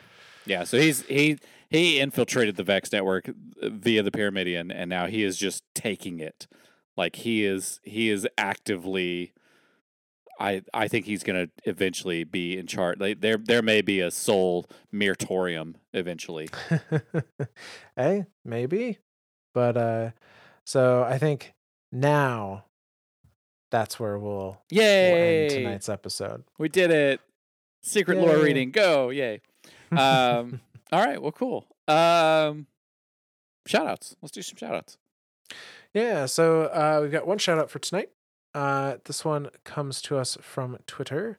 Uh, it is from uh, Tony Slaz16, uh, who says, Firstly, I love your podcast. I I have a theory. Ooh, theory what time. if, yeah, what if the darkness of the garden is keeping Tevis's, the Night Stalker, uh, consciousness alive? Ooh. referring to when we were talking about I think that was last episode we were talking about Tevis. Um, It's an interesting So- thought. Before we get into that though, uh, they say lastly, I also love your attempts at pronouncing at the pronunciation of the Greek words as I myself am Greek. Oh yeah, we will butcher the snot out of those. yeah. It's it's So- it nope. We suck. And that's all there is to it. We'll try, but we will suck at it horribly.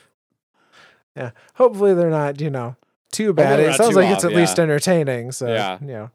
Hopefully we're not too off. But no, this idea of um, Tevis's consciousness being kept alive in the garden, um, I think it ha- definitely has has some weight. We know that the the garden is a very darkness infused space, even if the the black heart is not there anymore. I But darkness infused space infused with growth. true, yes. Like there's like I yeah. um and growth is usually associated with the light so it- it's got a little bit of both going on uh but darkness being a mental energy perhaps Ooh. tevis's consciousness you know his his mental image of himself has Yeah. become Like grounded in the garden In the garden. Ooh. Yeah. I like it. I like it a lot. That's now there. That's a solid theory. That's a solid theory if I've ever heard one. I like it.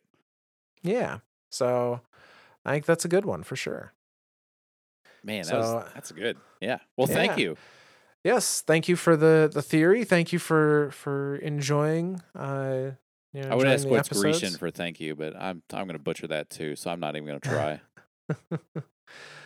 uh yeah but um to everyone else out there if you liked what you heard please uh leave a review on your platform of choice just you know uh stars or if you if you feel strongly enough to leave a text review and you can you know we we like seeing those too um, otherwise you can reach out to us on our twitter at myths and stories z instead of an s in stories uh, and you may see yourself as a future shout out Yeah. Uh, well, I guess I got to thank you. Um, you know what? What what was the guardian that tried to will Geomags into into existence? uh, jeweler Jeweler. Thank you, Jeweler. I was once a a a a what would you call that? A heavy user of Geomags. an Uh, addict Addict. There it is. Because it cheated. It turned cheat codes on for you. It said, "Is Guardian present? Yes. Then disintegrate Guardian." It was Boolean. So the thought of making them Boolean of of like Geomags Tabular, no. Ge- Geomags, no. Change that to Geomags, yes. Done. All right. Well, thank you, Guardian Joel Joeler, uh, for being such a dedicated Geomags fan. You're the reason why I got nerfed. Thanks, buddy. All right. Anything else, Smith? that's it All righty. Well, then, from all of us lore daddies to all of you guardians out there, we'll see you next time.